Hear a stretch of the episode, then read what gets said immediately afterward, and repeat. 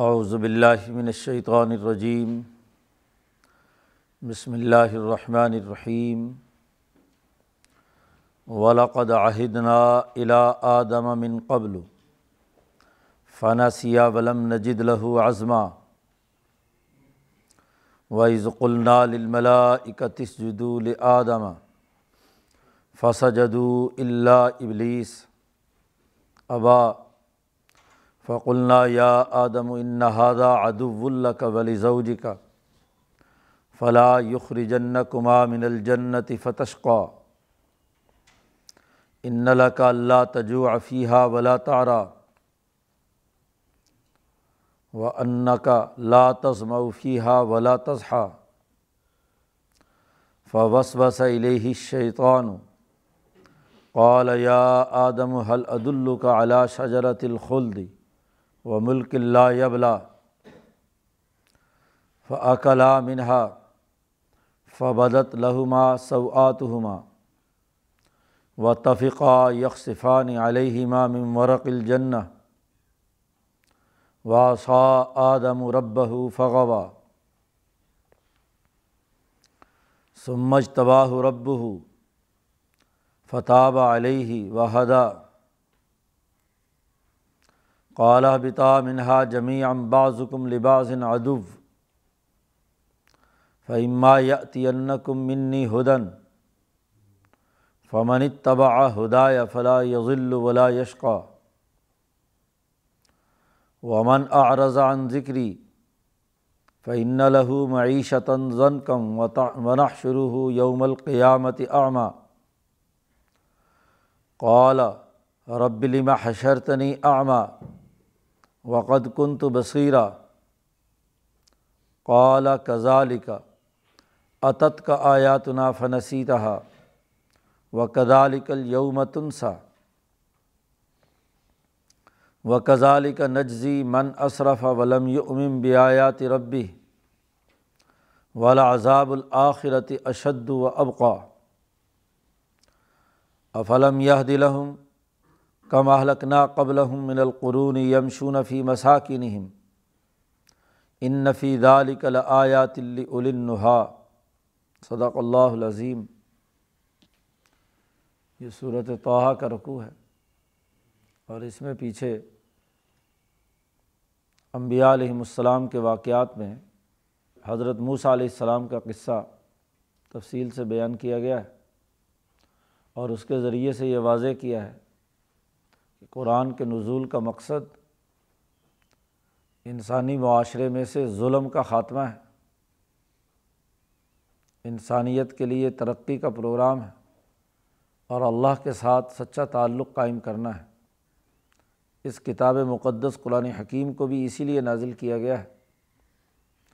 گزشتہ رقوع میں کہا گیا تھا کزالی کا انضلنا قرآن عربی عربی زبان میں ہم نے یہ قرآن نازل کیا ہے تاکہ لوگ متقی بنیں اور غور و فکر اور سوچیں کہ کس طریقے سے وہ دنیا اور آخرت کی کامیابی حاصل کر سکتے ہیں۔ اسی حوالے سے اب اس رقوع میں حضرت آدم علیہ السلام کا قصہ بیان کیا جا رہا ہے۔ قرآن کہتا ہے ورقد عاہدنا الا آدم من قبل اس سے پہلے ہم نے آدم علیہ السلام سے بھی ایک عہد لیا تھا۔ ان کو یہ پختگی کی تاکید کی تھی۔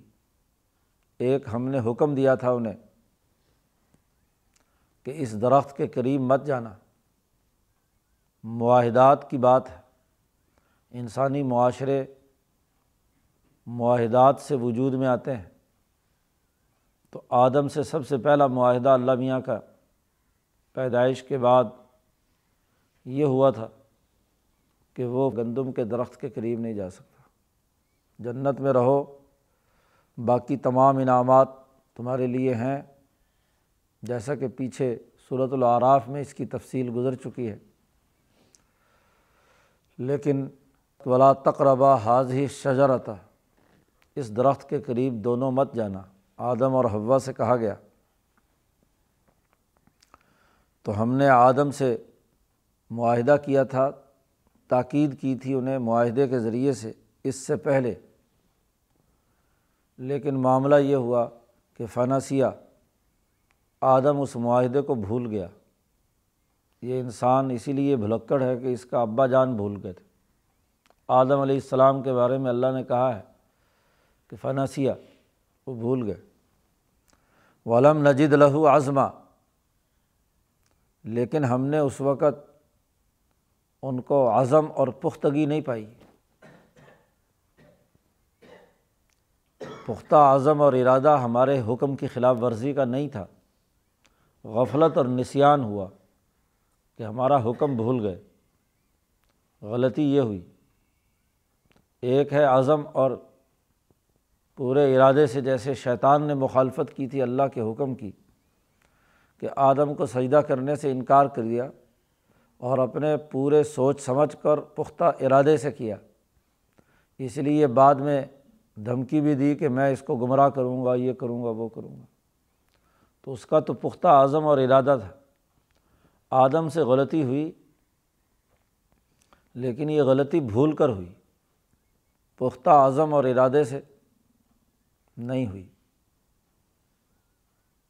انسان کے ارتقاء کے بہت سے مراحل ہیں۔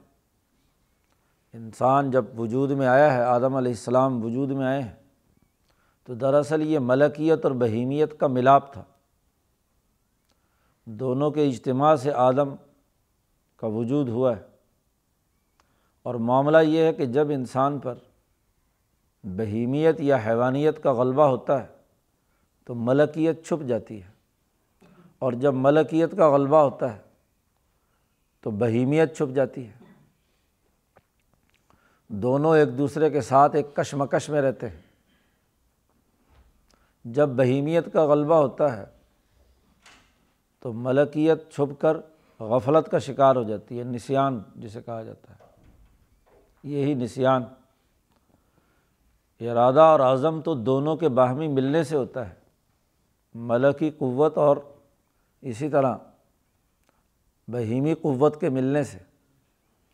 دونوں پختہ اعظم اور ارادے کے ساتھ فیصلہ کریں کہ ہم نے یہ کام کرنا ہے۔ یہی وہ پختہ ارادہ ہے۔ ابتدائی زمانے میں جب ابھی بالکل نئی نئی انسانیت وجود میں آئی ہے، نیا کمبینیشن وجود میں آیا ہے کہ حیوانیت اور ملکیت پر مشتمل ایک مخلوق تیار ہوئی ہے، تو ابھی چیزیں پختہ نہیں ہوئی۔ اس لیے حضرت شیخ الہند نے یہاں ترجمے میں لم نجد لہو آزما ہم نے ان میں پختگی نہیں پائی یا ہمت نہیں پائی۔ ہمت بھی انسان کی تمام قوتوں کے ایک پیج پر آنے کا نام ہے۔ اس کی عقلی، عملی، علمی، دیکھنے، سننے، سمجھنے کی تمام قوتوں کا جب ایک جگہ پر اجتماع ہوتا ہے اور کسی کام کے کرنے کے لیے وہ مکمل آمادہ ہو جائیں، اسے ہمت کہا جاتا ہے۔ تو ابھی ابتدائی زمانہ ہے۔ نہ ادھر کی پختگی ہے، نہ ادھر کی پختگی ہے۔ اور اس زمانے میں کبھی ملکیت غالب آتی ہے اور کبھی بہیمیت۔ تو جس لمحے یہ آگے خطا ہوئی ہے، جس کی آگے تفصیل آ رہی ہے تھوڑی سی، تو ہم نے ان کو، آدم کو دیکھا کہ وہ بھول گئے۔ نسیان پیدا ہو گیا۔ یعنی ایک قوت کا ادراک کہہ لیں۔ اس قوت کے، ملکی قوت کے جو اللہ کے احکامات پر عمل درآمد کی عقل سکھاتی تھی، وہ غفلت میں آ گئی۔ اور جو بہیمی اور حیوانی قوت ہے، جس پر شیطان کے وسوسے نے اثر کیا، وہ غالب آ گئی۔ قرآن نے اس کی مزید تفصیل بیان کی ہے کہ ویز قلنا للملائی کا تس جدول آدم جب ہم نے فرشتوں سے کہا تھا کہ آدم کو سجدہ کرو تو فسا جدو ان تمام نے تو سجدہ کیا۔ اللہ ابلیس، سوائے ابلیس کے، کہ اس نے سجدہ کرنے سے انکار کر دیا۔ ابا، باقی تمام نے سجدہ کیا۔ فرشتوں نے بھی اور جنات نے بھی۔ حضرت شیخ الہند رحمۃ اللہ علیہ فرماتے ہیں کہ آدم کو سجدے کا حکم تمام مخلوقات کو تھا۔ جن میں اس زمانے کی مخلوق جنات بھی اور فرشتے بھی تمام کو حکم ہوا اور یہ شیطان بھی چونکہ جنات میں سے ہے، فرشتوں میں نہیں تھا۔ اسی لیے قرآن حکیم نے دوسری جگہ پر کہا، کانا من الجنی ففسا کان امر ربی ہی شیطان جنات میں سے تھا۔ اس نے خلاف ورزی کی، اللہ کے حکم کی۔ تو باقی جنات جو نیک اور سچے تھے، صحیح تھے، اللہ کے حکم پر انہوں نے بھی انسان کو سجدہ کیا اور فرشتوں نے بھی سجدہ کیا۔ مولانا سندھی نے اس کی بڑی اچھی تشریح فرمائی ہے کہ انسان چونکہ ملکیت اور بہیمیت کا مجموعہ ہے، تو وہ تمام ملکی قوتیں جو انسان کی ملکیت کو مضبوط بناتی ہیں۔ ان کو حکم دیا گیا کہ یہ جو ملکیت بہیمیت کے ساتھ ملی ہوئی ہے آدم کی، اس کو سجدہ کرو یعنی اس کی خدمت سر انجام دو۔ چونکہ جب آدم کو خلیفہ بنایا ہے، تو خلیفہ کو گارڈ آف آنر پیش کرنا ضروری ہے۔ حکمران بنایا انہیں اس کر عرض پر، تو اس کا اعزاز اور اکرام ضروری ہے۔ اور وہ اسی وقت ہوتا ہے کہ اس ریاست کی تمام سیکورٹی فورسز وہ اس اس کے حکم کی پابندی کا اعلان کرے۔ تمام قوتیں۔ اس لیے جب کوئی ملک کا وزیر اعظم یا صدر یا حکمران بنتا ہے، تو اس کو فوج بھی گارڈ آف آنر پیش کرتی ہے۔ اس کو پولیس بھی، تمام رینجرز بھی، تمام سیکورٹی فورسز۔ اور اسی طریقے سے انتظامیہ کے تمام افراد بھی۔ وہ اس کو اپنا حکمران تسلیم کرتے ہیں کہ جو حکم حکومت کی طرف سے جاری ہوگا، ہم اس پر عمل درآمد کے پابند ہوں گے۔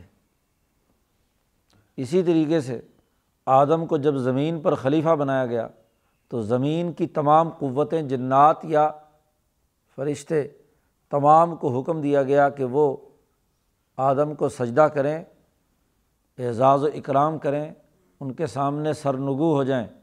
سر جھکا لیں اپنا۔ اور اس کا مطلب یہ ہے کہ وہ آدم کی ملکی قوت کو مدد پہنچائیں گے، فرشتے، اور بہیمی قوت کو تمام حیوانات اور تمام جنات جو یہاں اس عرض پر ہیں، وہ طاقت اور قوت پہنچائیں گے۔ اس کی ہر حال میں مدد کریں گے۔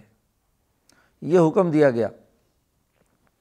تو اب فرشتوں نے تو مکمل طور پر سرنڈر کر دیا۔ فسا جدو جو حکم دیا گیا انہوں نے مان لیا۔ اسی طرح جنات میں سے بھی جو نیک اور سالے جنات تھے، انہوں نے بھی آدم کو سجدہ کر کے اس بات کا عہد کر لیا کہ ہم اس کی بہیمیت کو ترقی دینے کے لیے کردار ادا کریں گے۔ اور حیوانات میں بھی وہ حیوانات جو انسانی جسم کے لیے مفید ہیں، ان تمام نے بھی سرنڈر کر دیا۔ اس لیے وہ جانور جو حلال ہیں گائے، بیل، بھینس، اونٹ وغیرہ، یہ تمام کے تمام وہ ہیں جنہوں نے آدم کی فرما برداری کا حلف اٹھایا۔ انہوں نے بھی سب نے سجدہ کر لیا۔ سوائے ابلیس کے۔ ابلیس جنات میں سے ہے۔ اور جنات انسان کی بہیمیت پر اثر انداز ہوتے ہیں روح حیوانی پر۔ تو جو نیک جنات ہیں وہ روح حیوانی کو اس کے مطابق تقویت دیتے ہیں۔ اور حیوانات کی بھی تقویت اسی روح حیوانی کو ہوتی ہے۔ لیکن ابلیس جو دراصل خود خلیفہ بننے کے چکر میں تھا، اس نے اعلان کر دیا کہ نہیں، میں تو اس کی مخالفت کروں گا، میں اس کی بات نہیں مانوں گا۔ اس کا مطلب یہ ہے کہ آدم کی جو روح حیوانی ہے، اس کی مخالفت کرنے کے لیے ایک ایسی طاقت و قوت نے اعلان کر دیا کہ جو برابر کی چوٹ سمجھ کر اس کی حیوانیت کو نقصان پہنچانے کے لیے کردار ادا کرے گی۔ اس نے کہا جی میں سلامی پیش نہیں کرتا، میں اس کے خلاف کروں گا، دشمنی کا اعلان کر دیا۔ جیسے ہی اس نے انکار کیا تو فقلنا، اللہ پاک کہتے ہیں کہ ہم نے کہہ دیا، یا آدم، ان ادب اللہ کا یہ جو شیطان جس نے سجدہ نہیں کیا تمہیں اور اس کے شیطان کے ساتھ باقی جتنے شتونگڑے ہیں ابالسا ہیں۔ تو جتنے ابلیس ہیں، سرکش جنات ہیں، یہ تیرے دشمن ہیں۔ ریاست کے اندر جو سیکورٹی فورسز سلامی پیش کرتی ہیں، وہ حکومت کی ماتحت، فرما برداری کا اعلان کرتی ہیں۔ اور جو اپوزیشن یا مخالف طاقت اور قوت ہے اس ریاست کی، وہ اس کو حکمران ماننے کے لیے تیار نہیں ہوتی کہ اس کو ہم نے ہاں جی فوراً گدی سے اتارنا ہے۔ اس کی مخالفت کرنی ہے ہر معاملے میں۔ اپوزیشن کا بنیادی کردار دشمنی ہوتا ہے۔ تو انسان کی اپوزیشن اس قرۂۂ عرض پر ہاں جی شیطان وجود میں آ گیا۔ اور اس شیطان کے بارے میں اللہ نے واضح کر دیا، یا آدم، ان نہادہ ادب اللہ کا اے آدم، یہ تیرا بھی دشمن ہے۔ والی ضو جی کا اور یہ تیری بیوی کا بھی دشمن ہے۔ تم دونوں کا یہ دشمن ہے۔ جی جب مرد کا دشمن ہے اور اصل کا دشمن ہے تو اس کی بیوی بچوں کا بھی دشمن ہے۔ فلاں یخری جن کما من الجنتی ایسا نہ ہو کہ یہ تمہارا دشمن تمہیں جنت سے نکلوا دے۔ جی تم یہاں بڑے آرام و سکون سے ہو۔ یہاں ساری نعمتیں تمہیں مل رہی ہیں۔ یہ تمہارا دشمن ہے اور دشمن سے دشمنی کا رشتہ رکھنا چاہیے۔ دشمن سے دوستی کا رشتہ نہیں رکھنا چاہیے۔ دشمن کے جھانسے میں نہیں آنا چاہیے۔ وہ ضرور ایسے داؤ پیج کھیلتا ہے کہ جس کے ذریعے سے وہ اپنی دشمنی کا پورا پورا بدلہ اتارے۔ وہ اگر کوئی صحیح مشورہ بھی دے گا بظاہر تو وہ صحیح نہیں ہوتا، دراصل اس کے پیچھے بھی اس کے اپنے کوئی نہ کوئی مفاد ہوتا ہے۔ تو دشمن کو دشمنی کی نظر سے دیکھنا چاہیے، تنقید کی نظر سے دیکھنا چاہیے۔ اس کے بارے میں ہمیشہ غلط گمان ہونا چاہیے۔ یہ بڑی اہم بات اللہ پاک نے پہلے ہی آدم کو نصیحت کر دی۔ آج کل یہ کہا جاتا ہے کہ ہر آدمی کو باقی تمام لوگوں کو اچھی نظر سے ہی دیکھنا چاہیے۔ ہاں جی یہ بات غلط فہمی ہے۔ ہاں جی اس انسان کو اچھی نظر سے دیکھنا چاہیے جو آپ کا دوست ہے۔ اس کی کہی ہوئی بات یا اس کا کیا ہوا کام آپ حسن نظر سے دیکھتے ہیں کہ چلو آزمایا ہوا دوست ہے، تو یہ غلط کام نہیں کرے گا۔ اس کے بارے میں تو حسن زن رکھنا چاہیے، لیکن وہاں بھی سمجھداری کے ساتھ۔ لیکن دشمن کے بارے میں یہ غلط فہمی ہونا کہ یہ کوئی اچھا اور دوستانہ مشورہ دے گا، تو یہ اپنے آپ کو دھوکہ دینا ہے۔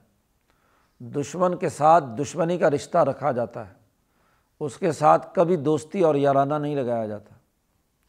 کیونکہ جو سانپ پالتے ہیں سانپ کو دودھ پلاتے ہیں تو وہ ضرور سانپ کا کام ہے ڈسنا، وہ ضرور ڈستا ہے۔ اسی لیے حضرت علی رضی اللہ تعالیٰ نے فرمایا کہ جس پر احسان کرو، اس کے شر سے بھی بچو۔ کہ جس پر تم نے احسان کیا ہے سمجھ کر اور ہے دشمن، رعایت کی آپ نے، تو پھر اب اس کے شر سے بچنے کی تدبیریں بھی سوچو کہ وہ کس وقت تمہیں ڈنگ مارے گا۔ تو آدم کو پہلے ہی ہم نے نصیحت کر دی تھی کہ یہ تمہیں دونوں کو نکال نہ دے جنت سے۔ اور جب تم جنت سے نکلو گے تو فتش قا تو تم تکلیف میں مبتلا ہو جاؤ گے۔ تکلیف اٹھاؤ گے۔ یہاں جنت میں تو مفت خوری ہے، کچھ نہیں کرنا کرانا پڑتا۔ جو جی چاہتے ہو وہ تمہیں مل جاتا ہے۔ کھانا پینا بڑا آرام ہے، نہ گرمی، نہ سردی، نہ کوئی مکان کا فکر، نہ کمانے کا فکر، نہ کسی اور چیز کی۔ لیکن اگر اس نے تمہیں نکلوا دیا تمہارے دشمن نے، تو پھر تم مشقت میں مبتلا ہو گئے کیا مشقت ہوگی؟ اس کی تفصیل بھی آگے بتا دی اللہ نے۔ ان لکا اللہ تجو افیحہ ولا تارا جنت کے انعامات بتلائے ہیں کہ تیرے لیے اس جنت کے اندر نہ تو تجھے بھوک ہے، بھوکا رہتا ہے تو، اور نہ تو ننگا رہتا ہے۔ یہاں جنت میں مزے ہیں۔ بغیر کسی محنت اور مشقت کے جس وقت جی چاہتا ہے کھا لیتا ہے۔ جی تو بھوکا بھی نہیں رہتا اور ولا تارا اور ننگا بھی نہیں رہتا، لباس تیرے پاس رہتا ہے۔ وہ ان کا لاتزمہ فیحا تو اس جنت کے اندر تجھے پیاس بھی نہیں لگتی۔ پیاس لگتی بھی ہے تو پانی فوراً مل جاتا ہے، پیاسا نہیں رہتا تو۔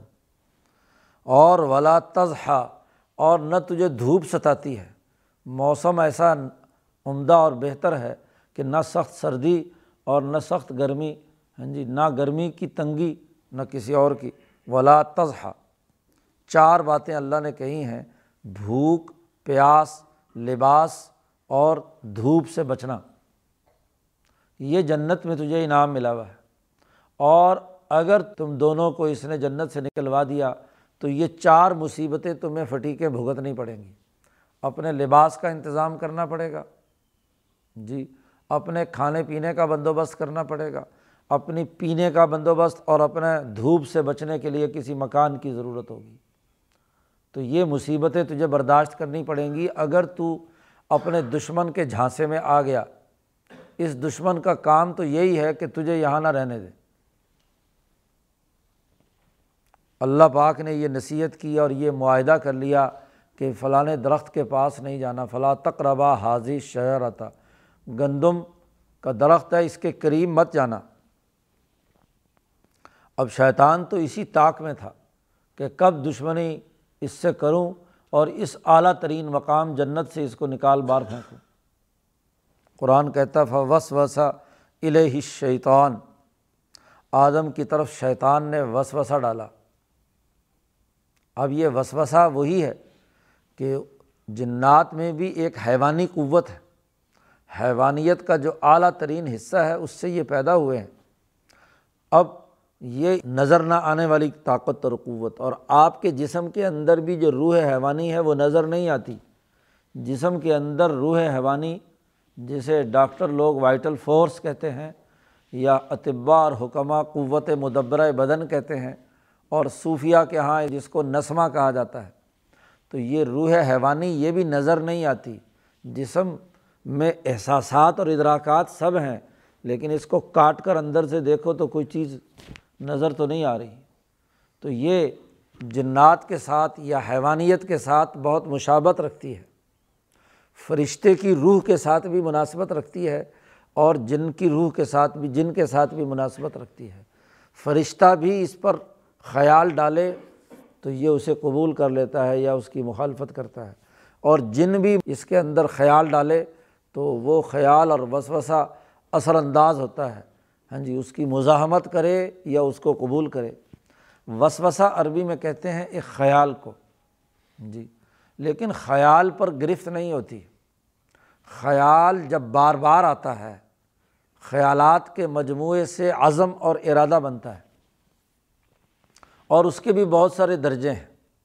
ایک ارادہ طبیعہ ہے، ایک ارادہ عقلیہ ہے، اور ایک تمام قوتوں کا ایک پیج پر جمع ہو کر ہمت کے ساتھ جسے کردار ادا کرنا ہے، اسے عزم کہتے ہیں۔ اب آدم پر جب اس کی روح حیوانی پر ایک خیال ڈالا، وسوسہ ڈالا۔ اور وسوسہ کیا ہے؟ وسوسہ بھی بڑا اہم ہے۔ قالا، اس وسوسے کی نوعیت بھی اللہ نے بیان کر دی۔ قالا اس نے شیطان نے کہا، آدم سے ہاں جی پہلے دوستی ووستی لگانے کی کوشش کی اور پھر آ کر آدم سے کہا حل عدالو کا علا شجرت الخلد و ملک اللہ یبلا۔ دو خواہشات اس کے اندر پیدا کی۔ کیا میں تجھے نہ بتلاؤں؟ ایک ایسا درخت ہے کہ وہ آدمی جب کھا لیتا ہے تو ہمیشہ ہمیشہ زندہ رہتا ہے۔ شجرت الخلد۔ ہمیشہ ہمیشہ زندہ رہتا ہے۔ اور وہ ملکن، اور جو خلافت اور حکمرانی ہے، وہ بھی اس کی پرانی نہیں ہوتی۔ سیاسی چکمہ دیا اور معاشی چکمہ دیا۔ جی ایک شجرا والا، شجرت الخلد، ہمیشہ ہمیشہ رہنے کا۔ آدمی کی سب سے بڑی دو ہی خواہشیں ہوتی ہیں کہ میں دنیا میں بس ایسی غذا کھاؤں کہ سدا جوان رہوں۔ ایسی معاشی کھانے پینے کی چیزیں ہاں جی کہ جو کیا ہے۔ مجھے کسی بھی قسم کی کوئی فکر نہ ہو اور میں بالکل جوان، فٹ، فاٹ رہوں۔ بچپن سے جیسے ہی آدمی بالغ ہوتا ہے، تو جوانی تک سب سے بڑی حسرت اس انسان کے اندر یہ ہے کہ یہ ہاں جی خوب ہی طاقتور ہو اس لیے حضور صلی اللہ علیہ وسلم نے فرمایا کہ جوانی میں تو ہوتی ہی ہوتی ہے، لیکن جیسے آدمی بوڑھا ہوتا ہے، عمر ڈھلتی ہے تو لمبی لمبی امیدیں اور لمبے لمبے زندہ دنیا میں رہنے کی خواہش بڑھتی چلی جاتی ہے طول العمل یعنی بڑی لمبی امیدیں باندھتا ہے۔ میں یہ بھی کر لوں، میں وہ بھی کر لوں، میں وہ بھی کر لوں۔ جتنا بوڑھا ہوتا ہے، اتنی حرص اور عمل جو ہے، امیدیں اس کے اندر بڑھتی چلی جاتی ہیں۔ تو شیطان نے کہا کہ ایک تو میں تجھے درخت بتلاتا ہوں جو ہمیشہ ہمیشہ، یہ جو گندم کا درخت ہے، اللہ میاں نے پتہ کیوں روکا تجھے؟ کہ اگر تو یہ کھا لے گا تو پھر تو تجھے نہ بھوک، نہ پیاس، نہ کچھ، اور تو ہمیشہ ہمیشہ کیا ہے؟ زندہ رہے گا۔ اور اس درخت کے کھانے کا ایک اور فائدہ بھی ہے کہ ملک اللہ یبلا، جب تو سدا بہار جوان رہے گا تو تیری حکمرانی اور خلافت بھی کیا ہوگی؟ مشورہ دے رہا ہے آدم کی خلافت کو مضبوط کرنے کے لیے۔ ہاں جی لیکن اصل چکر کیا ہے خلافت سے؟ ہٹانے کے لیے۔ چونکہ خلیفہ خود بننا چاہتا تھا، آدم کو سجدہ نہیں کیا۔ تو اب آدم کو کہتا ہے کہ تجھے بڑا اچھا مشورہ دیتا ہوں کہ تو ہمیشہ ہمیشہ زندہ رہے اور تیری حکمرانی ایسی ہو، لا یبلا، وہ پرانی نہ ہو، وہ جوانی کی جوان ہی رہے۔ آدمی جب کوئی اس کو حکومتی عہدہ مل جاتا ہے تو وہ چاہتا ہے کہ بس سدا اس عہدے پر، بلکہ اس سے بھی اوپر کے عہدے پر چلا جاؤں۔ تو آدم کی خلافت کا بھی دیا چکمہ اور دوسرا۔ اور یہ دونوں باتیں مستقبل میں ایک لحاظ سے درست بھی تھیں۔ کیا کہ جب یہ درخت کھائے گا اور اس سے کیا ہے؟ اگلا عمل جو آگے قرآن بیان کر رہا ہے کہ دونوں کی شرمگاہیں کھل گئیں اور انہوں نے تعلق قائم کیا، تو اس سے جو نسل پیدا ہونی تھی تو نسل کا ارتقاء ہاں جی لمبا لمبے عرصے تک، کیونکہ خود بندہ تو نہیں رہے گا، لیکن اس کی اولاد رہے گی۔ انسانیت کا بقا اس قرۂۂ عرض پر یہ اسی راستے سے ہے کہ اس کی نسل باقی رہے گی۔ اس نسل سے آگے نسل نسل در نسل در نسل۔ ہیں جی تو آدم کا ایک بڑا لمبا شجرت الخلد۔ یہ اس گندم کے درخت کی خصوصیت ہے کہ آدم نے جنت سے کھایا ہے اور اب تک پوری دنیا سوائے گندم کھانے کا اور کوئی کام نہیں کر رہی۔ اور اس کے ذریعے سے جو طاقت اور توانائی آتی ہے، وہ نسل کے فروغ کا آگے ذریعہ بنتی ہے۔ اب یہی نسل جب نسل در نسل ہوگی تو پوری کی پوری اولاد ملک اللہ یبلا۔ جب تک آخری انسان دنیا میں پیدا ہوگا، اس وقت تک ہر انسان کی حکمرانی اس کو رے عرض پر ہے۔ تو یہ دو باتوں کے اس نے مشورے دیے۔ حل عدالو کا کہ میں تجھے دلالت کرتا ہوں، تو ہمیشہ ہمیشہ رہے گا۔ جی۔ اب آدم کشمکش کی حالت میں ہے۔ ادھر سے کیا ہے؟ ملکیت کہتی ہے نہیں کھانا چاہیے۔ حیوانیت کہتی ہے کھانا چاہیے۔ جی اس کشمکش میں۔ اب شیطان نے دیکھا کہ یہ تو ابھی سوچ میں پڑ گیا۔ بات ابھی تک یہ وسوسہ جو ہے، ارادہ نہیں بن رہا۔ تو صورت العراف میں پہلے گزرا ہے کہ وقاسم ہما انی لکما لمین ناسحین بڑی قسمیں پکی اٹھا کر کہا کہ میں تمہارا بڑا ہی خیر خواہ ہوں، بڑا خیر خواہانہ اور صحیح صحیح مشورہ دے رہا ہوں۔ تو بڑی پکی قسمیں کھائیں تو وہ وسوسہ اس کے اندر اضافہ، خیال کے اندر اضافہ ہونا شروع ہو گیا۔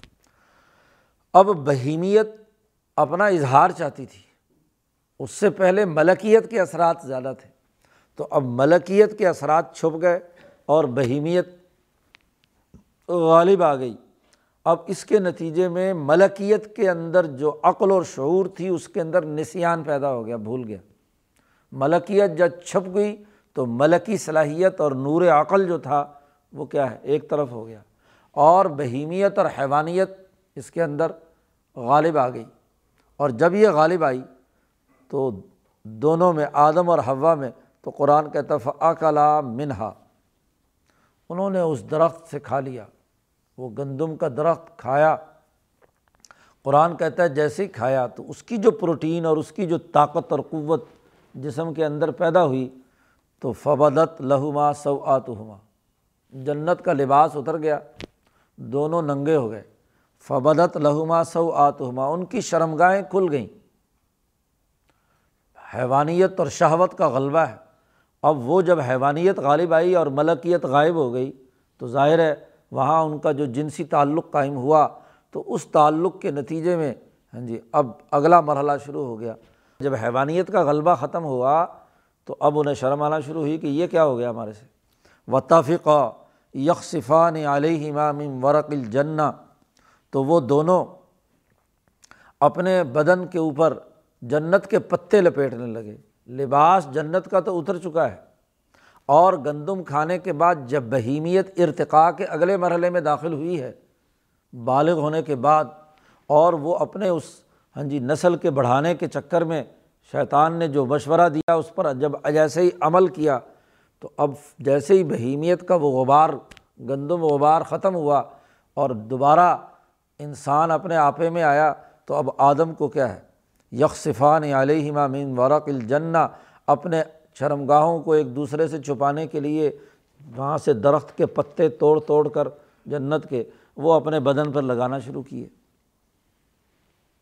قرآن کہتا ہے جیسے ہی آدم نے یہ کام کیا، قرآن کہتا آسا آدم رب ہو آدم نے اپنے رب کی نافرمانی کی، خلاف ورزی کی، حکم توڑ دیا۔ جو معاہدہ ہوا تھا، معاہدے کو توڑ دیا۔ معاہدے کے توڑنے کے کئی پہلو تھے۔ ایک پہلو تو یہ تھا کہ شیطان تیرا دشمن ہے، دشمن کی بات میں کبھی نہیں آنا۔ لیکن یہاں اس دشمن کی بات میں آ کر ہاں جی وہ کام کر بیٹھے کہ جس سے اللہ میاں نے روکا تھا۔ ایک تو یہ ہوا کہ شیطان کی بات مانی یہ خلاف ورزی تھی، اور دوسرا اس درخت سے روکا تھا تو اس درخت کی ہاں جی اس سے، اس کی خلاف ورزی۔ انسان کے اندر معاملہ اس کی بہیمیت کا یہ ہے کہ جس چیز سے روکا جائے، ادھر کا تجسس پیدا ہو جاتا ہے۔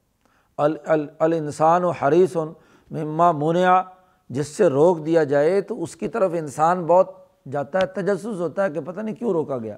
ضرور اس میں کوئی نہ کوئی کیا ہے، بات ہوگی، اس کی کھوج کرید میں لگ گیا۔ تو آدم نے یہ کام کیا تو یہ بڑی نافرمانی ہو گئی۔ آسا آدم و رب فغوا۔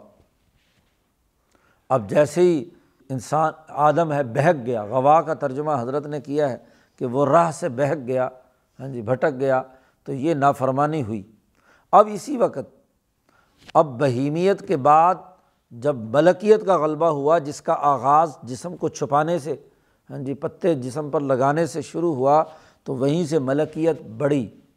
تو اس کو آگے اللہ باغ نے کہا سمجھ تباہ رب ہو اس کے رب نے اس کے باوجود اس کو کیا ہے؟ منتخب کیا۔ کیونکہ اللہ کا انتخاب تھا خلیفہ بنانے کا۔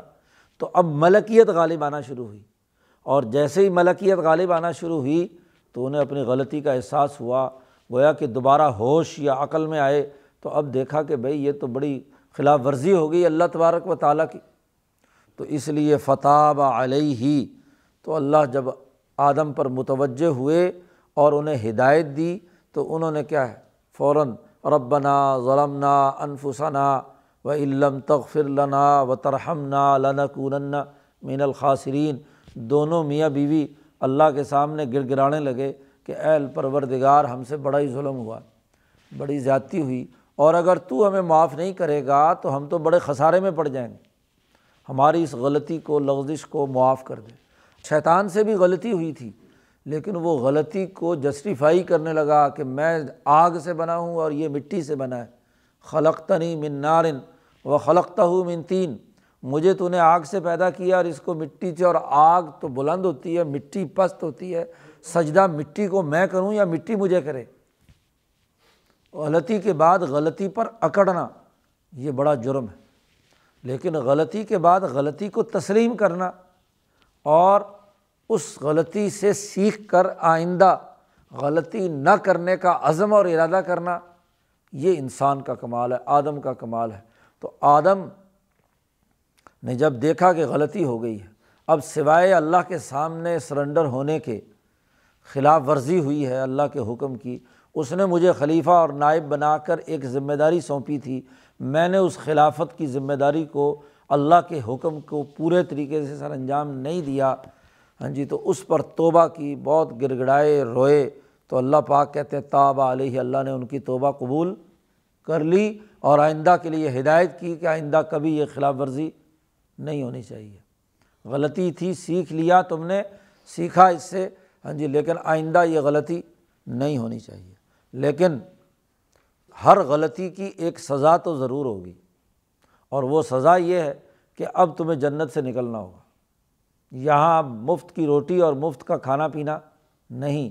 اب تم چاہتے ہو کہ تمہاری حیوانیت ترقی کرے، تو حیوانیت کا ارتقا تو تبھی ہے کہ جب یہ محنت اور مشقت کرے گی۔ کیونکہ مفت خوری سے تو یہ حیوانیت کمزور ہوگی۔ ہاں جی آدمی کوئی کام کاج نہ کرے، بس فارغ بیٹھا ہوا ہو تو پھر یا فرشتے کی طرح بنے گا، خالی فرشتہ ہوگا بس۔ ہاں جی کوئی کام کاج کا تو ہے نہیں۔ تو پھر حیوانیت کے اندر نشو و ارتقاء نہیں ہے۔ اور نشو و ارتقاء حیوانیت میں تبھی ہوگا کہ جب یہ محنت اور مشقت کا کام کرے۔ اس کے اعضاء حرکت میں آئیں۔ یہ ہاں جی کام کرے۔ اگر کام نہیں کرے گا تو ہاتھ جام ہو جائیں گے، پاؤں جام ہو جائیں گے۔ بہیمیت جو ہے وہ کام صحیح طریقے سے۔ اس لیے اللہ نے دوسری جگہ پر کہا کہ لقت خلق نل انسان فی کبد ہم نے انسان کو محنت اور مشقت میں پیدا کیا ہے۔ تو یہ محنت اور مشقت کا ارتقائی عمل اس وقت تک نہیں ہو سکتا جب تک کہ تمہاری مفت روٹی بند نہ کی جائے۔ لہٰذا ہم نے حکم دے دیا قالہ بتا منہا جمیان دونوں اب زمین میں جاؤ۔ ابلیس بھی جنت میں رہتا تھا، عبادتوں کی وجہ سے۔ اس نے کچھ تھوڑی سی مولت مانگی تھی۔ اب ابلیس نے جو وسوسہ ڈال کر اللہ کے حکم کی بھی نافرمانی کی اور آدم کو بھی بہکایا اس کو بھی غلط راستے پہ ڈالا تو اللہ میاں نے کہا، چلو دونوں نکلو جنت سے۔ قالا بتا منہا، جنت سے دونوں نکلو جمیان اور نیچے نکلنے کے بعد بعض حکم لباس ادب تم ایک دوسرے کے دشمن ہو گئے۔ اب آدم کو بھی پتہ چل گیا کہ یہ میرا دشمن ہے۔ آدم تم سے دشمنی کرے گا اور تم آدم سے دشمنی کرو گے۔ تمہاری لڑائی اب زمین میں ہوگی۔ جنت میں یہاں پر امن ماحول کے اندر تم رہنے کے اب قابل نہیں ہو گئی۔ دشمنی کھل کر آ گئی۔ تو جب دشمنی کھل کر آ گئی تو پر امن مقام میں تمہیں رہنے کی اجازت نہیں ہے۔ دشمنی کی اپنی لڑائیاں جا کر زمین میں لڑو۔ کہا، بعض حکم لباس ادب اور اس لڑائی میں فعما یتین کم منی ہدن یاد رکھو، لڑائی تمہاری ہوگی۔ اور پھر اگر تمہارے پاس میری طرف سے ہدایت آئے رہنمائی میں دوں۔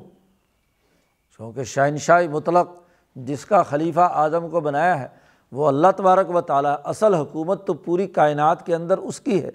تو میری طرف سے کوئی فرمان آئے، کوئی ہدایت آئے، فرشتہ اترے، کوئی پیغام لے کر جبرائیل آئے تمہارے پاس، تو فمن اتباع ہدایا، جس نے بھی میری اس ہدایت کی اتباع کی فلاں یزل ولا یشقا۔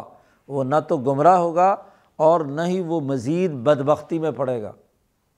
لا یشقا۔ اس کے لیے کیا ہے؟ جو میری ہدایت کی اتباع کرے گا۔ تو یہ قرآن بھی میری ہدایت ہے۔ آدم کا یہ قصہ بیان کرنے کے بعد یہی بات واضح کی جا رہی ہے کہ اللہ نے آدم سے ہی یہ کہہ دیا تھا کہ وہ میری ہدایات تمہارے پاس آئیں گی، میرے فرامین آئیں گے۔ امام شاہ ولی اللہ فرماتے ہیں کہ یہ قرآن حکیم کی صورتیں اللہ کے جاری کردہ آرڈیننس ہیں۔ فرما، فرامین شاہی ہیں۔ جیسے شہنشاہ مطلق اپنی عوام کے نام احکامات کا ایک قانون کا ایک پلندہ جاری کرتے ہیں۔ ہاں جی اور وہ سرکولر جاری کرتے ہیں۔ نوٹیفیکیشن ہوتا ہے۔ تو یہ اللہ پاک کے نوٹیفیکیشن ہیں جو انسانیت کے نام اللہ نے بطور ہدایت کے بیان کیے۔ ایک زمانے میں تورات نازل ہوئی۔ ایک زمانے میں زبور آئی، ایک زمانے میں انجیل آئی اور اب اس زمانے میں قرآن نازل ہوا۔ تو جو بھی میری ہدایت کی اتباع کرے گا، وہ نہ تو گمراہ ہوگا اور نہ ہی وہ بد وقت ہوگا، تکلیف اور مصیبت میں مبتلا ہوگا۔ لیکن یہ بھی سن لو، من آرضا عن ذکری، اللہ نے اسی وقت آدم سے کہہ دیا کہ جو آدمی بھی تمہارے میں سے آدم کو بھی اور جنات کو بھی، کہ من آرضا عن ذکری جو بھی میری اس ذکر اور اس کتاب سے اپنا رخ موڑے گا، جو میں حکم بھیجوں، اس حکم کی جو بھی خلاف ورزی کرے گا، تو یاد رکھو فعن لہو معیشتاً زن کن اس کی دنیا میں زندگی تنگ بنا دی جائے گی۔ یہ تنگ کا لفظ عربی کے اسی زنک کی بگڑی ہوئی شکل ہے۔ زنک کہتے ہیں کسی کو مصیبت میں، تنگی میں مبتلا کرنا۔ معیشتاً تمہاری معیشت تنگی ہو کی ہوگی۔ اور معیشت کی چار چیزیں پیچھے بیان کی تھیں۔ بھوک، پیاس، لباس اور دھوپ اور گرمی، سردی کے معاملات۔ تو یہ چار چیزیں جو انسان کی روٹی، کپڑا اور مکان، یہ جو انسان کی بنیادی ضرورتیں ہیں، اس میں اسے تنگی ہوگی۔ جو میرے قوانین کی خلاف ورزی کرے گا، عدل و انصاف سے نہیں کام کرے گا، محنت، مشقت سے جان چرائے گا ہاں جی جد وجہد اور کوشش نہیں کرے گا، ظلم اور زیادتی کے معاملات میں ہوگا، تو اس کی دنیا کی زندگی بحیثیت مجموعی تنگ ہوگی۔ بظاہر کتنی وہ خواہشات کو پورا کر لے، لیکن اندر سے تنگ ہوگا، مصیبت میں مبتلا۔ ہر وقت جو لٹیرا بھی ہے، اسے بھی یہ ڈر ہے کہ کب میری لوٹ کا پول کھل جائے اور ہاں جی میں پکڑا جاؤں۔ چور کو بھی یہ ڈر ہے۔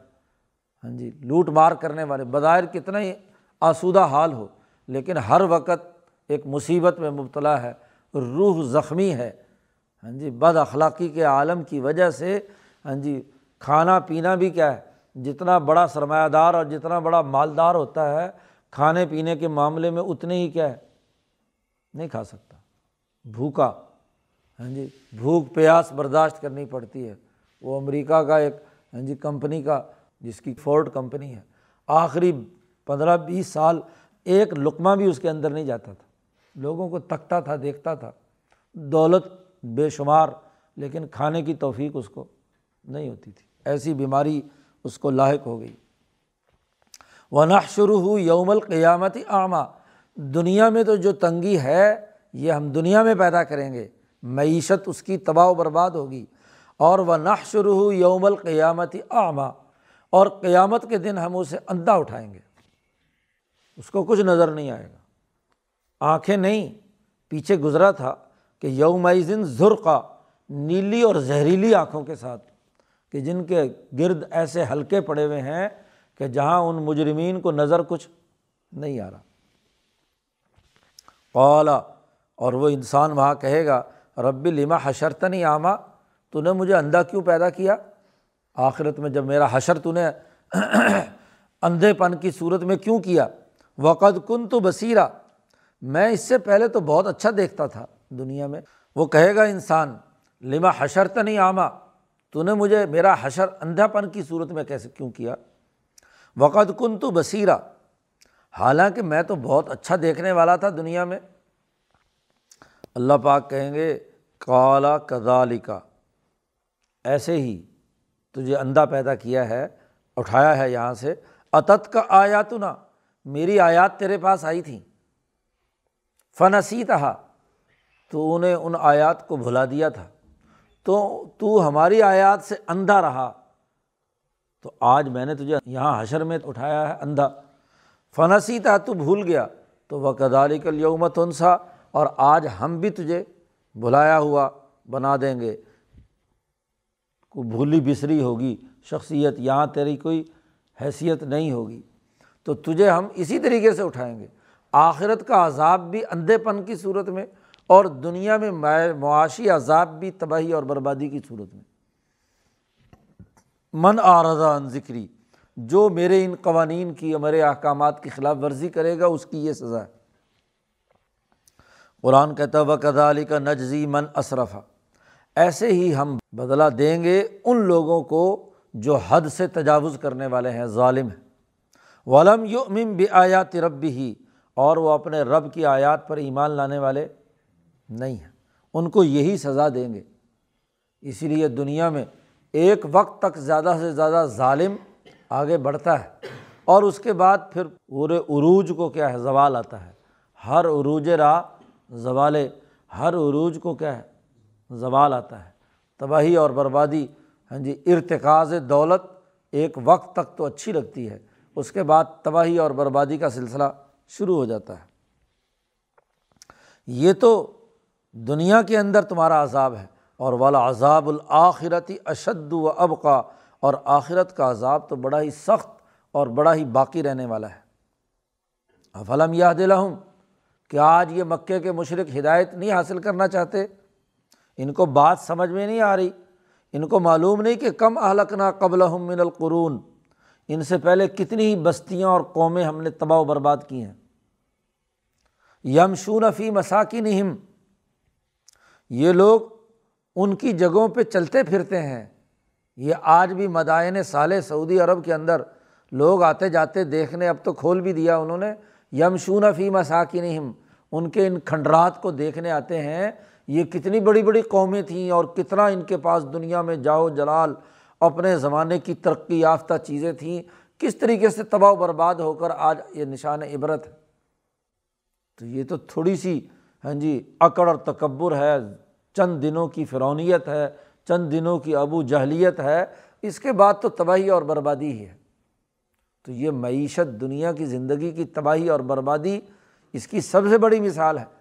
کہ کم اہلکنا قبل من القرونی یمشون فی مساکن یہ ان کے گھروں میں آتے جاتے ہیں، انہوں نے دیکھا نہیں ہے، جب شام جاتے تھے ان کے تجارتی قافلے تو یہیں سے گزرتے ہیں، اور ادھر یمن کی طرف جاتے ہیں تو وہاں کھڈرات پر سے گزرتے ہیں۔ ان نفیز علی کا آیات النحا اس میں بڑی نشانیاں ہیں عقل مند لوگوں کے لیے۔ جو عقل رکھنے والے ہیں، ان کے سمجھ بوجھ کے لیے بڑی نشانیاں ہیں۔ اور جو عقل سے فارغ ہے، عقل کا استعمال نہیں کرنا چاہتے، ان حقائق سے صحیح ادراک نہیں کرنا چاہتے، تو وہ کیسے ہدایت حاصل کریں گے؟ وہ کیسے کامیاب ہوں گے؟ تو یہاں قرآن حکیم نے اس رقوع میں آدم علیہ السلام کے واقعے کے تناظر میں جو ذمہ داریاں عائد ہوتی ہیں، اس عرض پر انسانیت کی وہ یہ کہ جب بھی انسانوں کو شیطانوں سے بچانے کے لیے، اپنے دشمن سے بچانے کے لیے اللہ جب بھی ہدایت کی کوئی کتاب نازل کرے اور آخری کتاب کتاب مقدس قرآن حکیم ہے، جو اس کو مضبوطی سے پکڑے گا وہ کامیاب ہے اور جو اسے چھوڑے گا وہ سوائے مشقت اور تنگی اور دنیا کی مصیبتوں اور آخرت کی مصیبت کے سوا اور کچھ اس کے لیے نہیں ہے۔ اللہ تعالیٰ قرآن حکیم کو سمجھنے اور اس پر عمل کرنے کی توفیق عطا فرمائے۔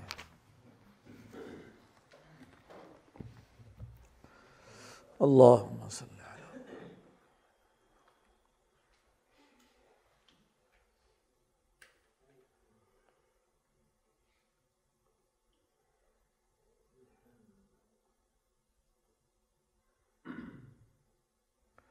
اجمعین۔